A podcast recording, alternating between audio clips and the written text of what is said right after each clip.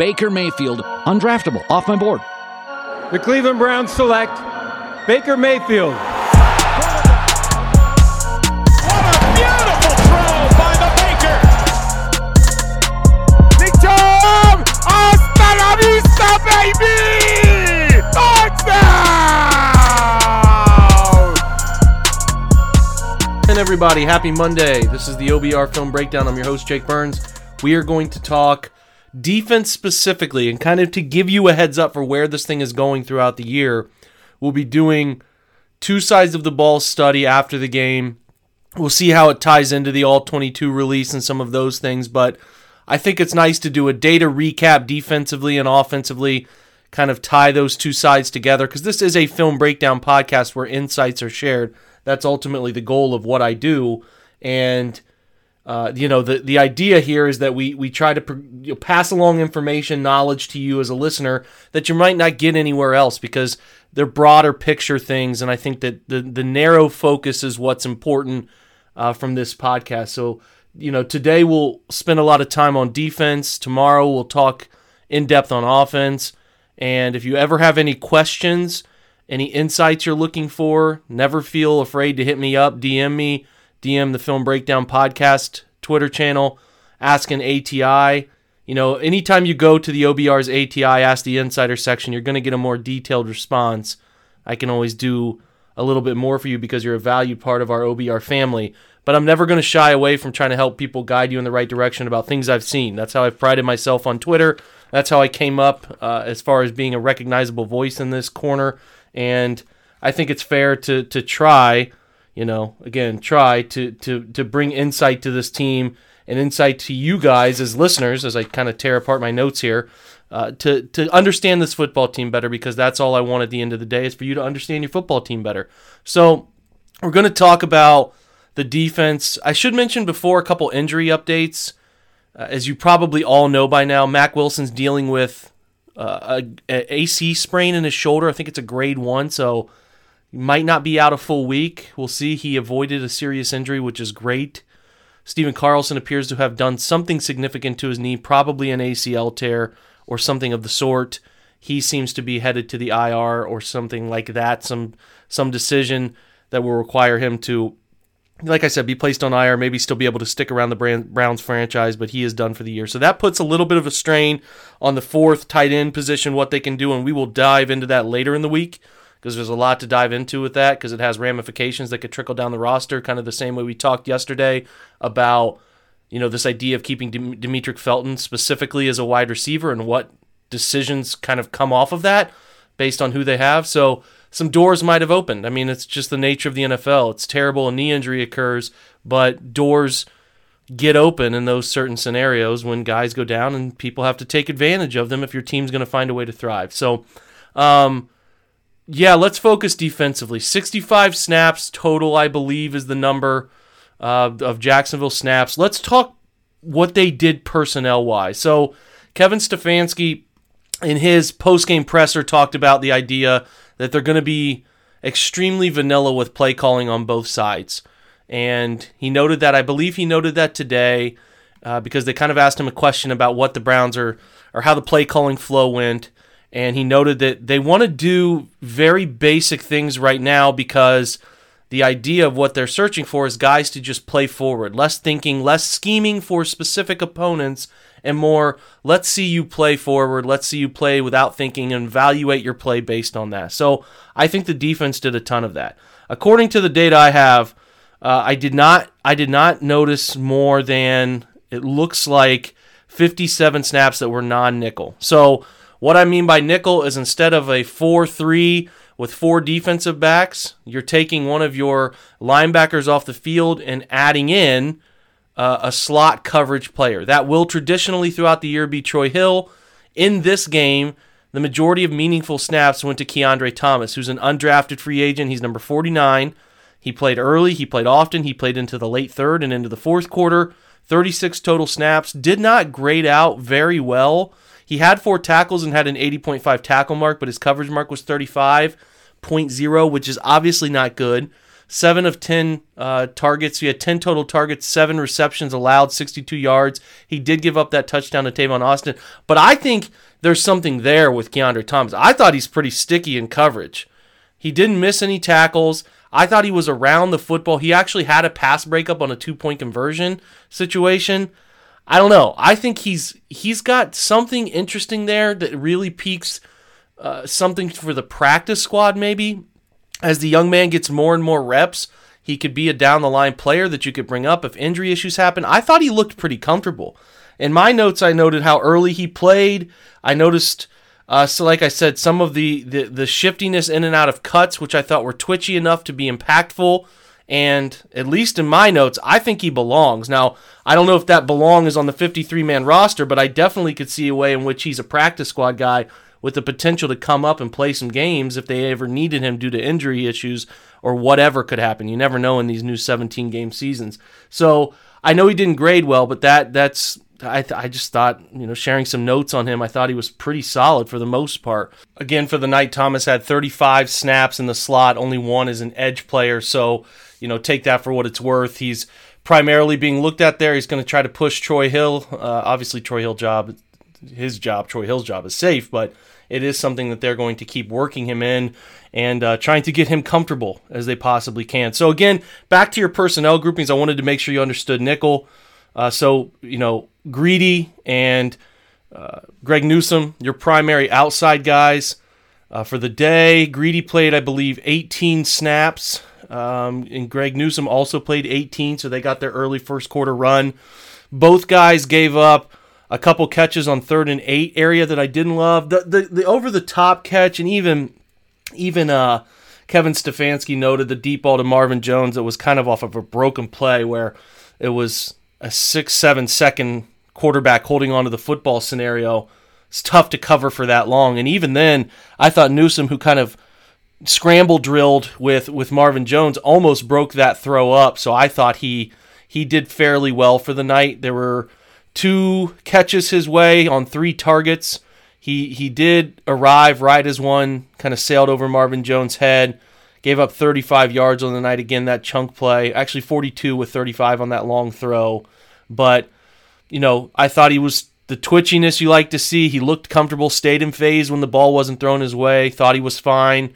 He had uh, a couple tackles. He didn't miss any. He graded out at 44.2 largely because of the 42.1 on the long long throw and then that third and sticks catch that he allowed, which I actually think ended up being short, just narrowly short of a first down uh, and they ended up, I think Cleveland ended up getting a stop on that in the first quarter, I believe. I Have to check me on that. But not bad for Newsome for a debut. Also greedy, 58.5, 57.4 coverage metric. He allowed one catch on one target his direction for 10 yards. Again, what I think Greedy has to get better at is when he's in off zone coverage and he's he's retreating pre-snap, kind of in that soft zone, and he has to get twitchier when the ball is thrown his direction breaking a split second quicker, reading, deciphering routes quicker. That's that's the thing Greedy has to get better at. I think he is fine as a mere press corner who can turn and run with you. And I think from his LSU days, that's what he's most comfortable doing. But there's going to be scenarios where athlete to athlete, you have to play some off man in scenarios down in distance, like a third and, and nine or 10, like that situation was. And you can't give up easy stick throws, like on curls uh, deep stick, uh, deep stick settle routes, anything like that. Whatever the, the label they want to call it, you know, it's a 10 yard stop route. I mean, you're just pushing vertical and you're, you're hitting the sticks, stopping, turning, and the ball's arriving with the timing throw. You can't you can't allow those to happen. So um, overall, I didn't think either of those two separated themselves. I think they're still neck and neck, and I, st- I still think they're going to see a lot of time because Denzel Denzel uh, obviously won't see very much preseason time and justifiably so. I mean, it'd be silly to have him out there in the preseason. So, um, continuing on, uh, d- just giving you the idea of what they were doing defensively with rotations. Malveaux was your starter. Porter Gustin was your starter. I'm sorry, Joe Jackson and Malveaux kind of rotate, and Porter Gustin. Those are your three guys.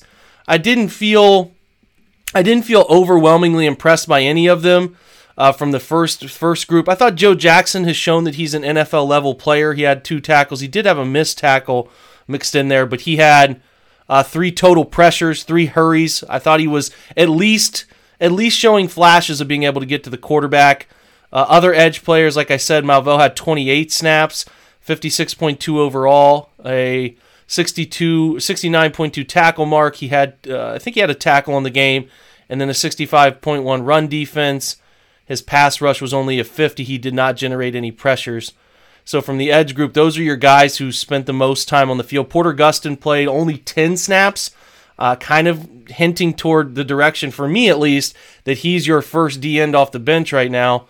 Uh, that's just the hint. He had a sack uh, on the day, so his pass rush grade uh, ended up being relatively solid 63.8, 64.2 total grade, 59.7 run defense. Uh, again, only 10 snaps.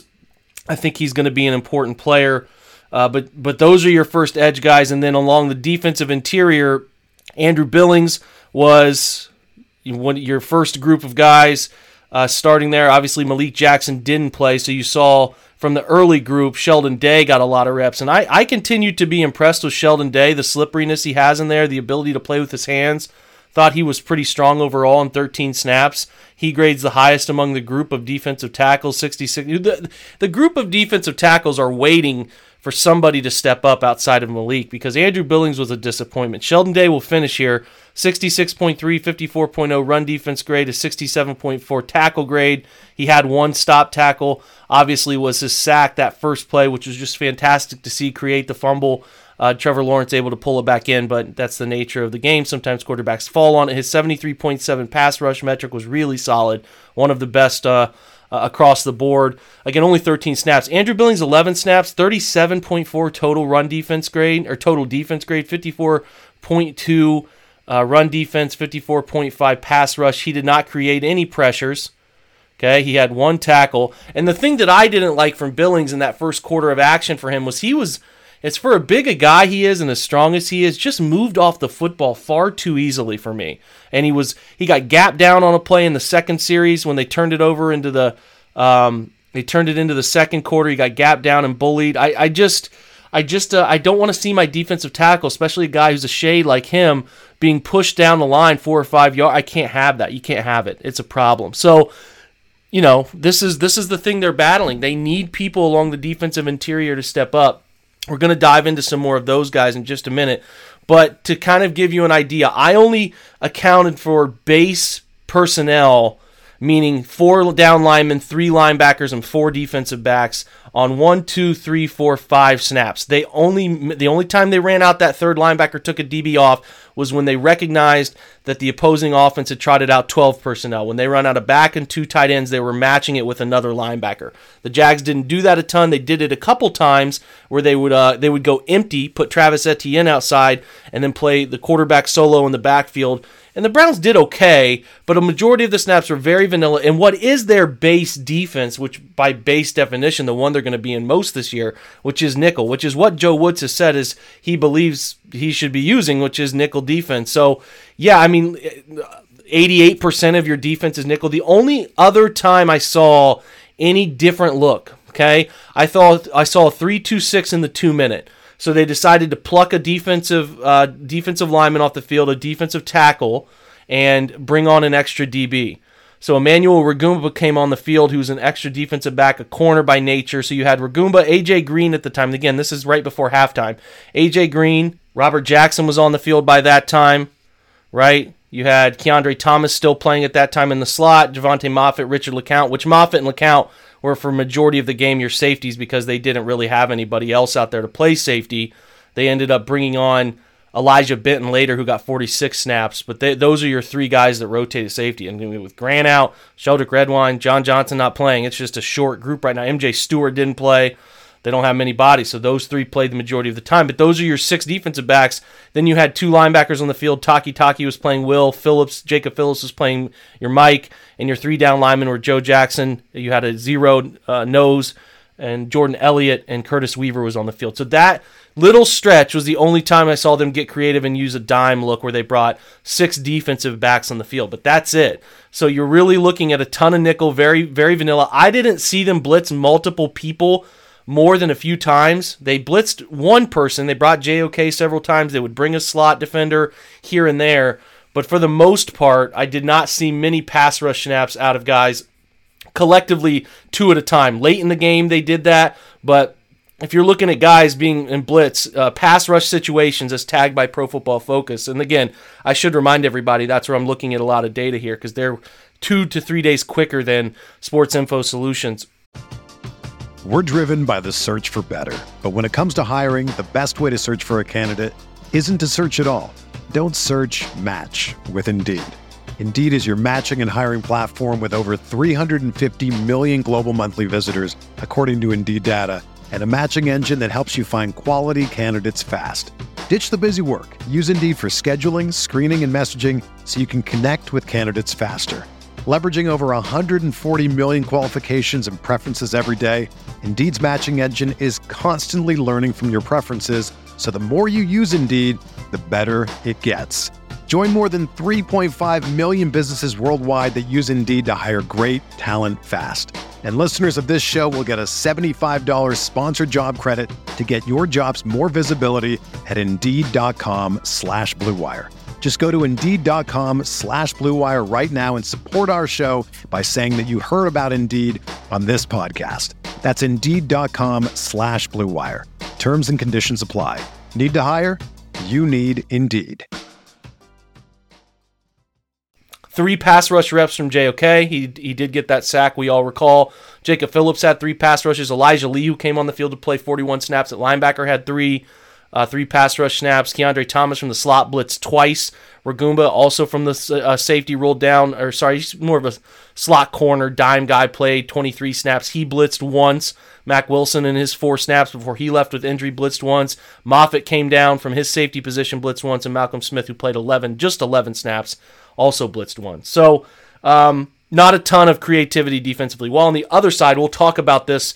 We talk about offense. I thought the Jags got pretty creative with trying to trying to get the Browns under some pressure. They were sugaring the A gap, standing linebackers inside, dumping out people unexpectedly, but the Browns didn't do really any of that, in my opinion. So we should continue, as we, we note here, very vanilla.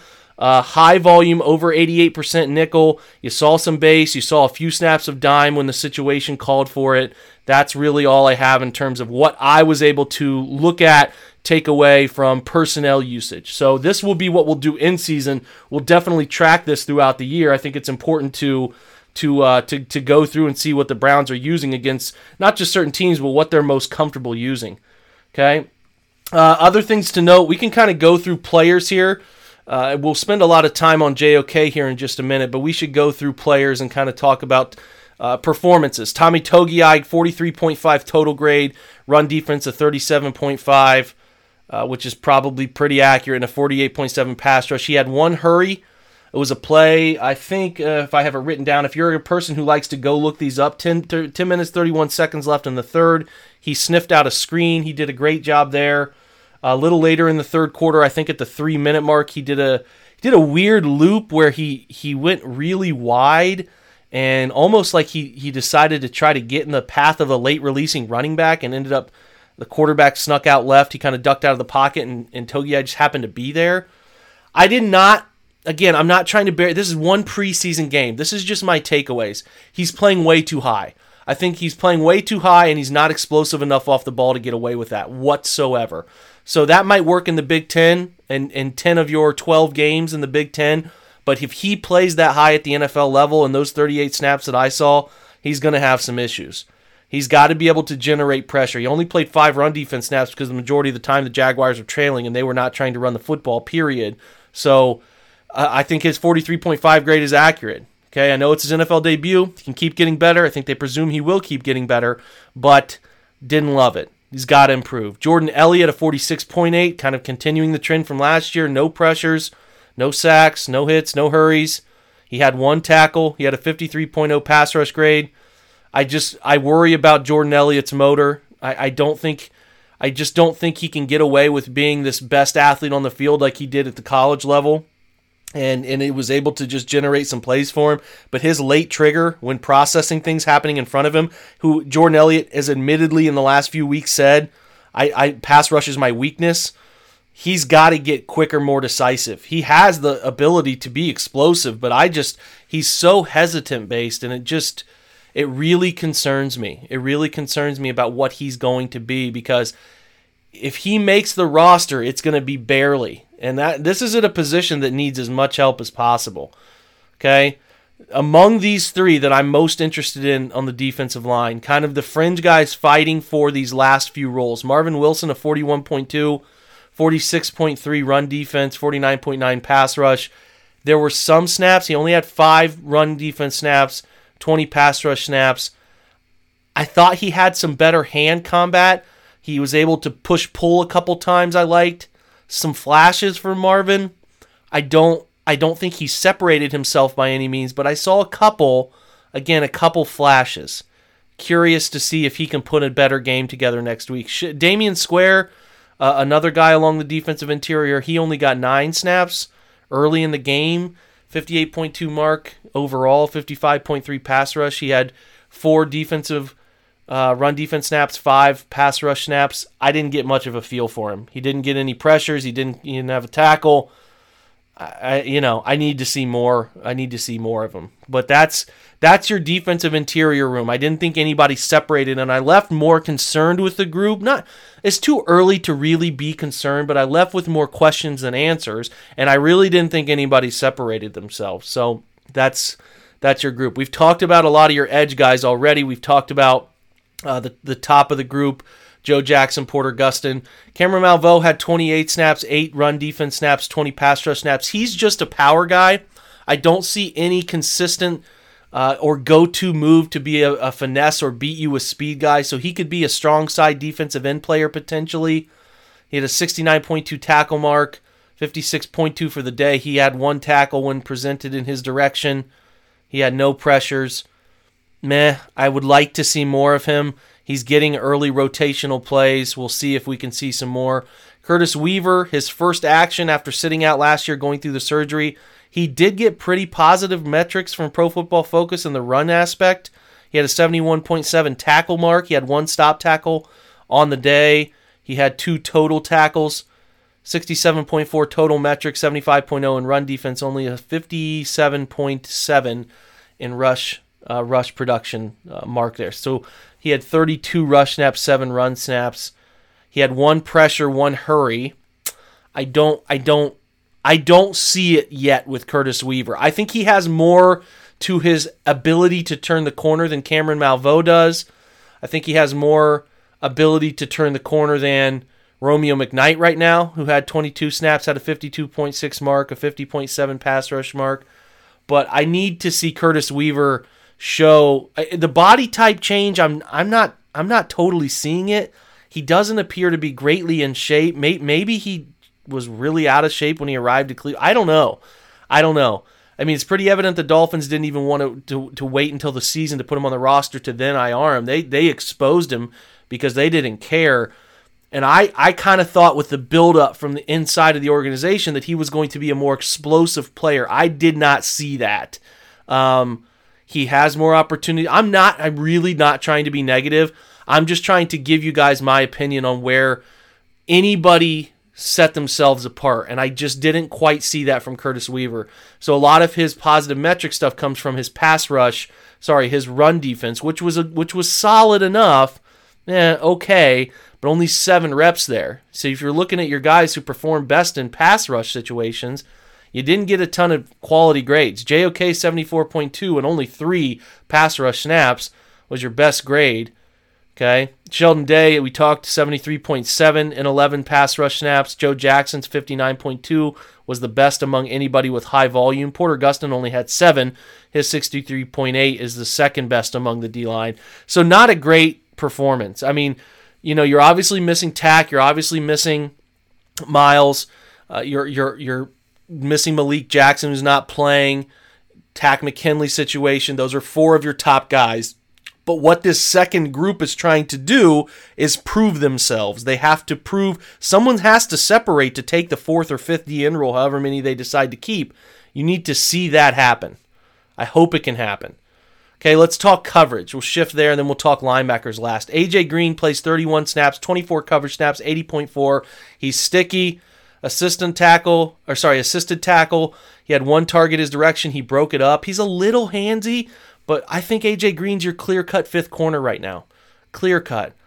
Uh, I just like how he plays. He's got some confidence to how he plays. Richard LeCounte, who I'm interested with him man, when he's a single high center fielder, and we'll try to look at the metrics here for you guys. He played 31 free safety snaps. He played five slot snaps. We'll try to look at a little bit more detailed stuff here. Uh, we'll try to look at snaps by position and detail it for you. He played free safety, like true center field free safety, seven snaps, and then he played 13 as a split safety on the left side, 11 on the split safety on the right side. So he did a lot of split coverage, obviously, but those seven free safety snaps were really encouraging. Really encouraging. I like him a lot. I, I, I was curious to see because they were very patient with him uh, as the backup in camp here to to John Johnson. I was curious to see him put it on the field, and I thought he played fast. He played he played decisively. He tackled really well. He had one stop tackle. He had one tackle on the day. I just uh, I just thought he played very well. He had an interception and a pass breakup on that. That pass breakup should have been a second interception on that uh, the fade up the left sideline where he rolled center field coverage and, and made a, made a great play reading the quarterback's eyes. So a really encouraging start to Richard LeCounte's preseason. JOK, okay, we, we'll, we'll save him again for just a minute. Uh, corner Brian Allen, 69.1. Didn't see Brian Allen do very much. He didn't show up on the box score period, but he gets a 69.1 metric playing late, late, late in the fourth quarter. Uh, 22 total snaps. Elijah Lee, again, we'll deal with that linebacker. Elijah Benton plays 46 snaps, 37 in coverage, a 65.6 coverage score. He had one missed tackle, one assisted tackle. Did not have a ball come in his direction from a coverage standpoint. So, not much to talk about him. He didn't pop the screen. He almost had an interception on a tip ball but just kind of a space filler. I didn't really realize recognize him popping off in any one scenario. Continuing down through coverage, Emmanuel Rugamba with the 57.4 and 19 coverage snaps. He did have two tackles. He had one stop. Plays fast. I don't mind him. I think he's going to continue to get some opportunities with the second team. Greedy Williams 57.4. Greg Newsome 42.1. Wouldn't worry about that. And I thought Kiondre Thomas was better than that 35.0. Again, just my opinion. Robert Jackson's 48.7. He was targeted seven times. He allowed four catches, and you could argue he uh, he allowed. Uh, let me see here. He allowed 33 yards in coverage. Jovante Moffatt, I should mention too, just kind of solid. Safety was kind of solid. 54.9 coverage grade. He had four tackles on the day. He did miss one, uh, which which resulted in some yards. Uh, but but pretty solid. Four tackles, one assist, two stop tackles near the line of scrimmage. I don't know. I don't know if Moffatt makes the roster, especially with Grant, but he could if Grant Delpit starts on the IR. Maybe they bring him back if they don't feel comfortable quite yet. Moffatt could make the roster. He was just solid. You know, in the orange and brown scrimmage, gave up a couple touchdowns, 50-50 throws. Got to make those plays, but he didn't face any of those scenarios. So pretty solid. Robert Jackson, man, I, I just thought he was out of out of out of phase, out of position in zone really didn't like how he played. He ended up getting seven tackles because the ball was thrown in his direction so often.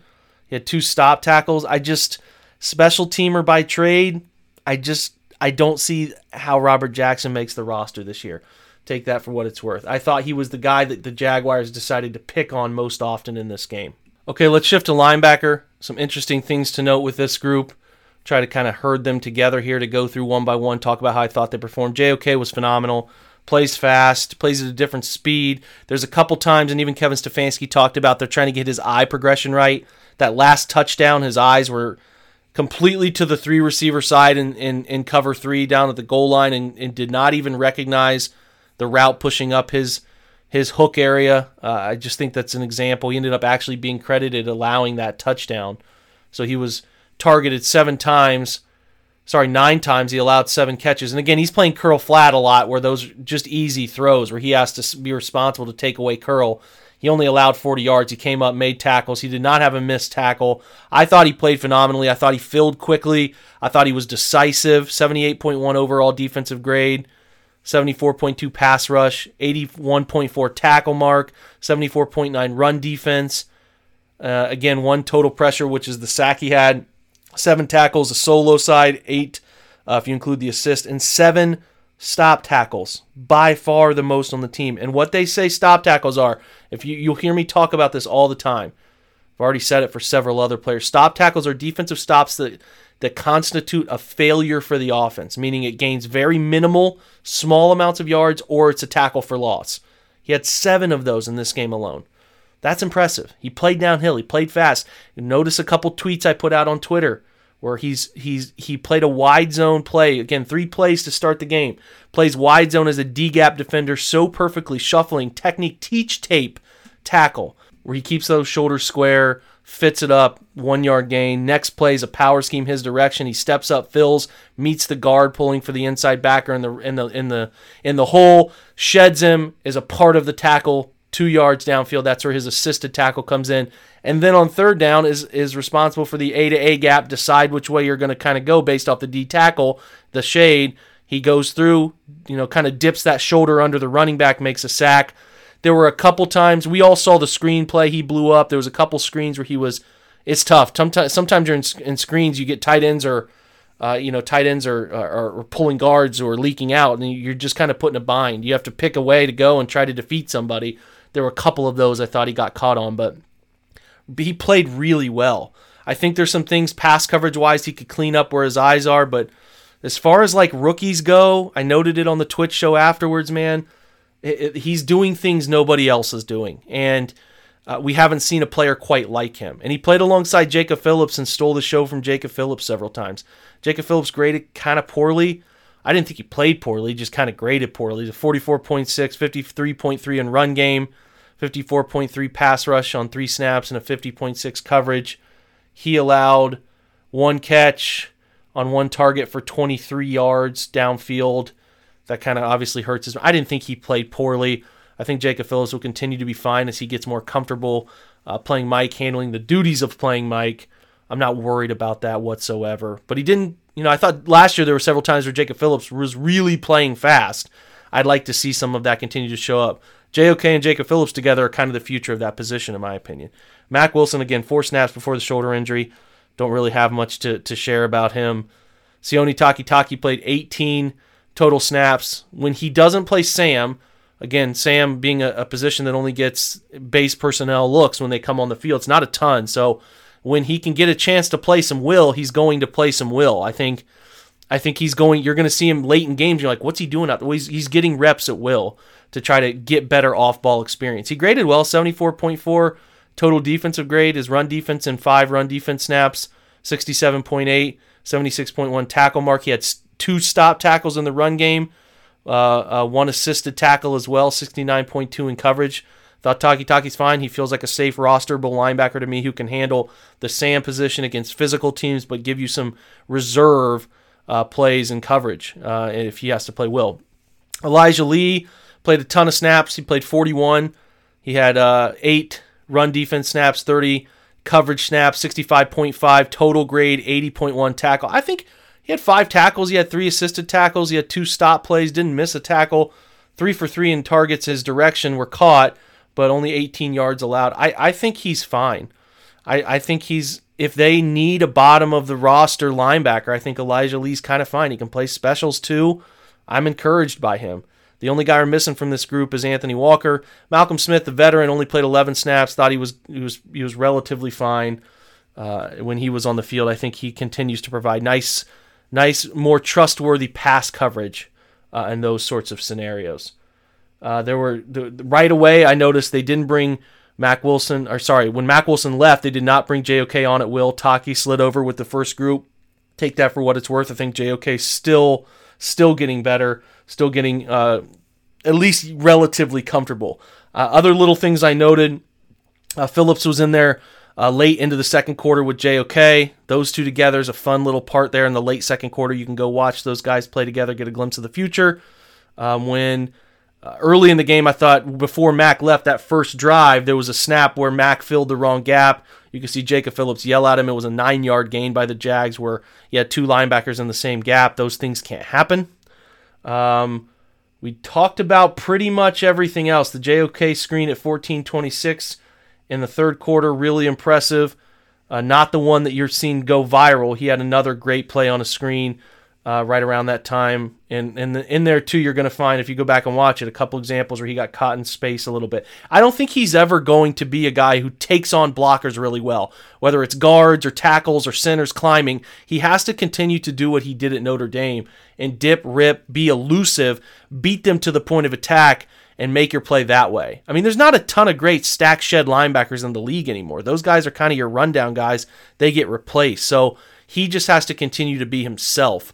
And I think he will do. He whenever the Jags try to block him with a tight end, he overwhelmed them. The tight ends were pretty much intimidated by taking him on. If you go back and watch it, they were very hesitant trying to block. And I'm just not. I'm not talking about Tebow, which didn't see JOK very many times. I'm talking like they're guys who are trying to make their roster who I consider real football players. So again, take that for what it's worth. Uh, there are times that if the Browns go, other notes I have to share here. There's a 948 in the third quarter slot coverage snap for JOK if you want to go back and watch it against Collin Johnson. Uh, he's going to play overhang. If the Browns keep two safeties in deep coverage, he slides out over number two in two by two scenarios. So he won't be inside the box. It'll just be the Mike if they keep two safeties deep. The Browns ran a lot of roll Jovante Moffatt up, and when they did that, that kind of kept JOK in the box. So he'll get overhang defender snaps when they want to keep two safeties deep. That would be a lot of your week one. You want to have two safeties as often as you possibly can against Kansas City. So there's some good examples of that. Uh, I think he got a little too over the top, top heavy lean. Collin Johnson in that 948 in the third quarter snap catches a, a speed out where JOK kind of lunges and misses him. He takes a great angle uh, and, and is in the right position. It only goes for like a yard but it's just an example of how raw he's going to be against NFL wide receivers when he gets them in the slot like that. Again, he made a great play, great recovery, very fast close. It's only a yard gain, but you can get a feel for hey, can he get hands on collision, that kind of stuff.